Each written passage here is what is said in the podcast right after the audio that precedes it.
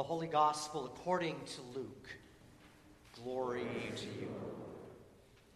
As the people were filled with expectation, and all were questioning in their hearts concerning John whether he might be the Messiah, John answered all of them by saying, I baptize you with water, but one who is more powerful than I is coming, the thong of whose sandals I am not worthy to untie. He will baptize you with the Holy Spirit and fire. With a winnowing fork in hand, he will clear the threshing floor and gather the wheat into his granary, burning the chaff with unquenchable fire. Now, when all the people were baptized, and when Jesus also had been baptized and was praying, the heaven was opened, and the Holy Spirit descended upon him in bodily form like a dove. And a voice came from heaven You are my Son, the Beloved. With you I am well pleased. The Gospel of the Lord.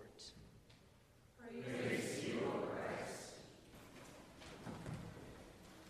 You are my son, the beloved one. I can never assume what songs everybody knows or doesn't. I was wrong about The Rose by Bette Midler from the late 70s. How many of you know that song? All right, a lot, but not all of you.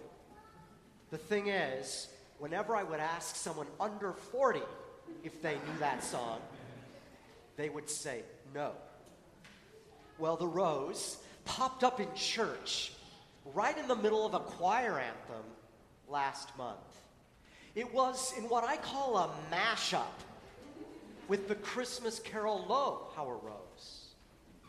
You see, the director of a choral group called Conspirare from Austin has created a number of mashups, including Nearer My God to Thee with When I Fall in Love or programming You Are So Beautiful at their Christmas concert.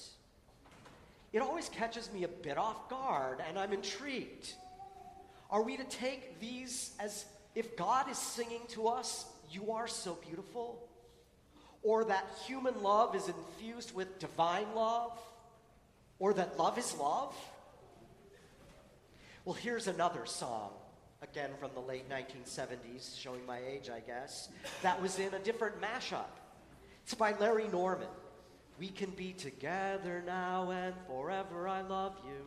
I love you. Hey, can you hear me? I gotta have you near me. I love you. I love you. And then the chorus goes on and on. I love you. I love you. I love you. I love you. I love you. Repeat.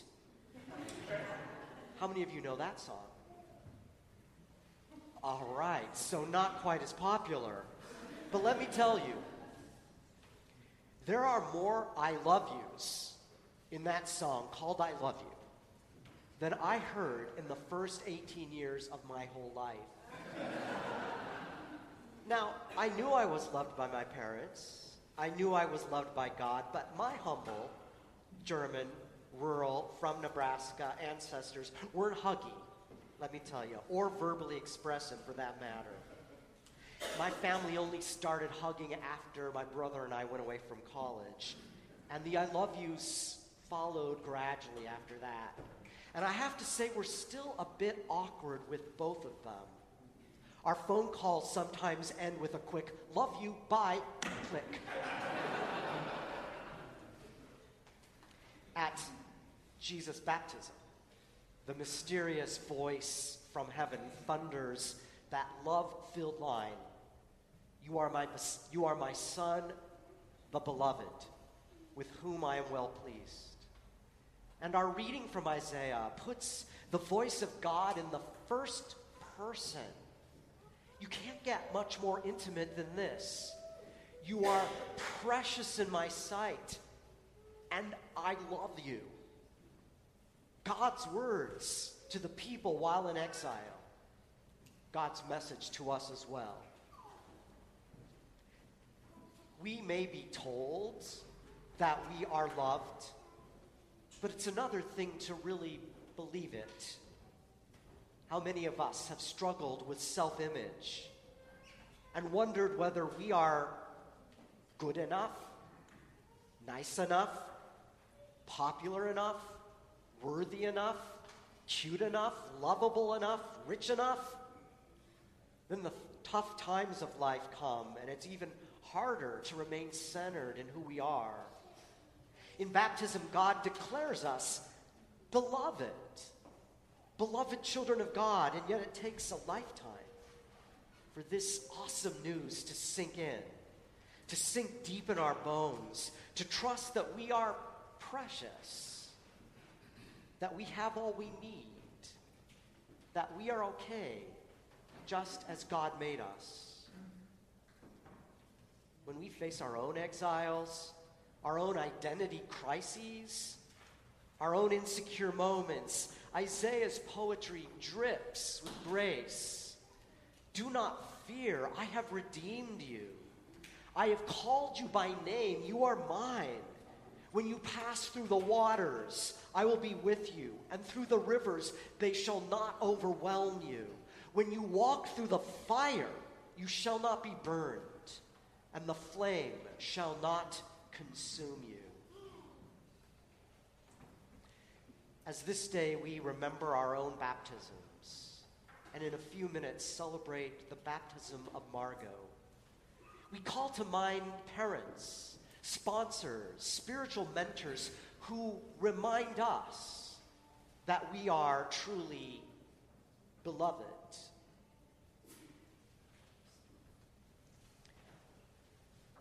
Recently, I watched the movie Beautiful Boy. Perhaps God looked upon the newborn Jesus as beautiful boy, and later the emerging adult Jesus as the beautiful beloved one. Now, the song, Beautiful Boy, again uh, from the late 1970s, was written by John Lennon. How many of us know that one? All right, some more. This song expresses the hope that we have for our children. Out on the ocean sailing away, I can hardly wait to see you come of age. But I guess we'll both have to be patient. Yes, it's a long way to go, but in the meantime, before you cross the street, take my hand. Life is what happens to you while you're busy making other plans. Beautiful, beautiful, beautiful, beautiful boy. Beautiful boy. Now, the movie Beautiful Boy is based on the memoirs of a father and of a son addicted to crystal meth. It is heartbreaking to see the father's son, the father's love for his son, and the helplessness he feels as he watches this young man's life fall apart due to a powerful, destructive drug. I lived a bit of this story 15 years ago when my ex partner became addicted to crystal meth. All I can say now is that love endures, even when we cannot save someone or help them. Sometimes it doesn't seem enough for me, but I still try to trust that Frank is beloved of God marks with the cross of Christ in life and in death. That all sounds fine and good, you may say, but what about those of other creeds and other faiths? As Christians, we acknowledge Jesus as Savior, as Messiah, as beloved one of God. And yet, are not all people created in God's image? All people precious in God's sight and deeply loved? These very partisan times, we need stories like that of Ilhan Omar. Ilhan, the first Somalian American, the first Muslim refugee, the first hijab wearing Muslim woman elected to the U.S. House of Representatives. Our country Ilhan was born in Somalia but fled with her family to Kenya when she was eight. Her family lived in a refugee camp for four years before they were resettled in Minneapolis in 1997.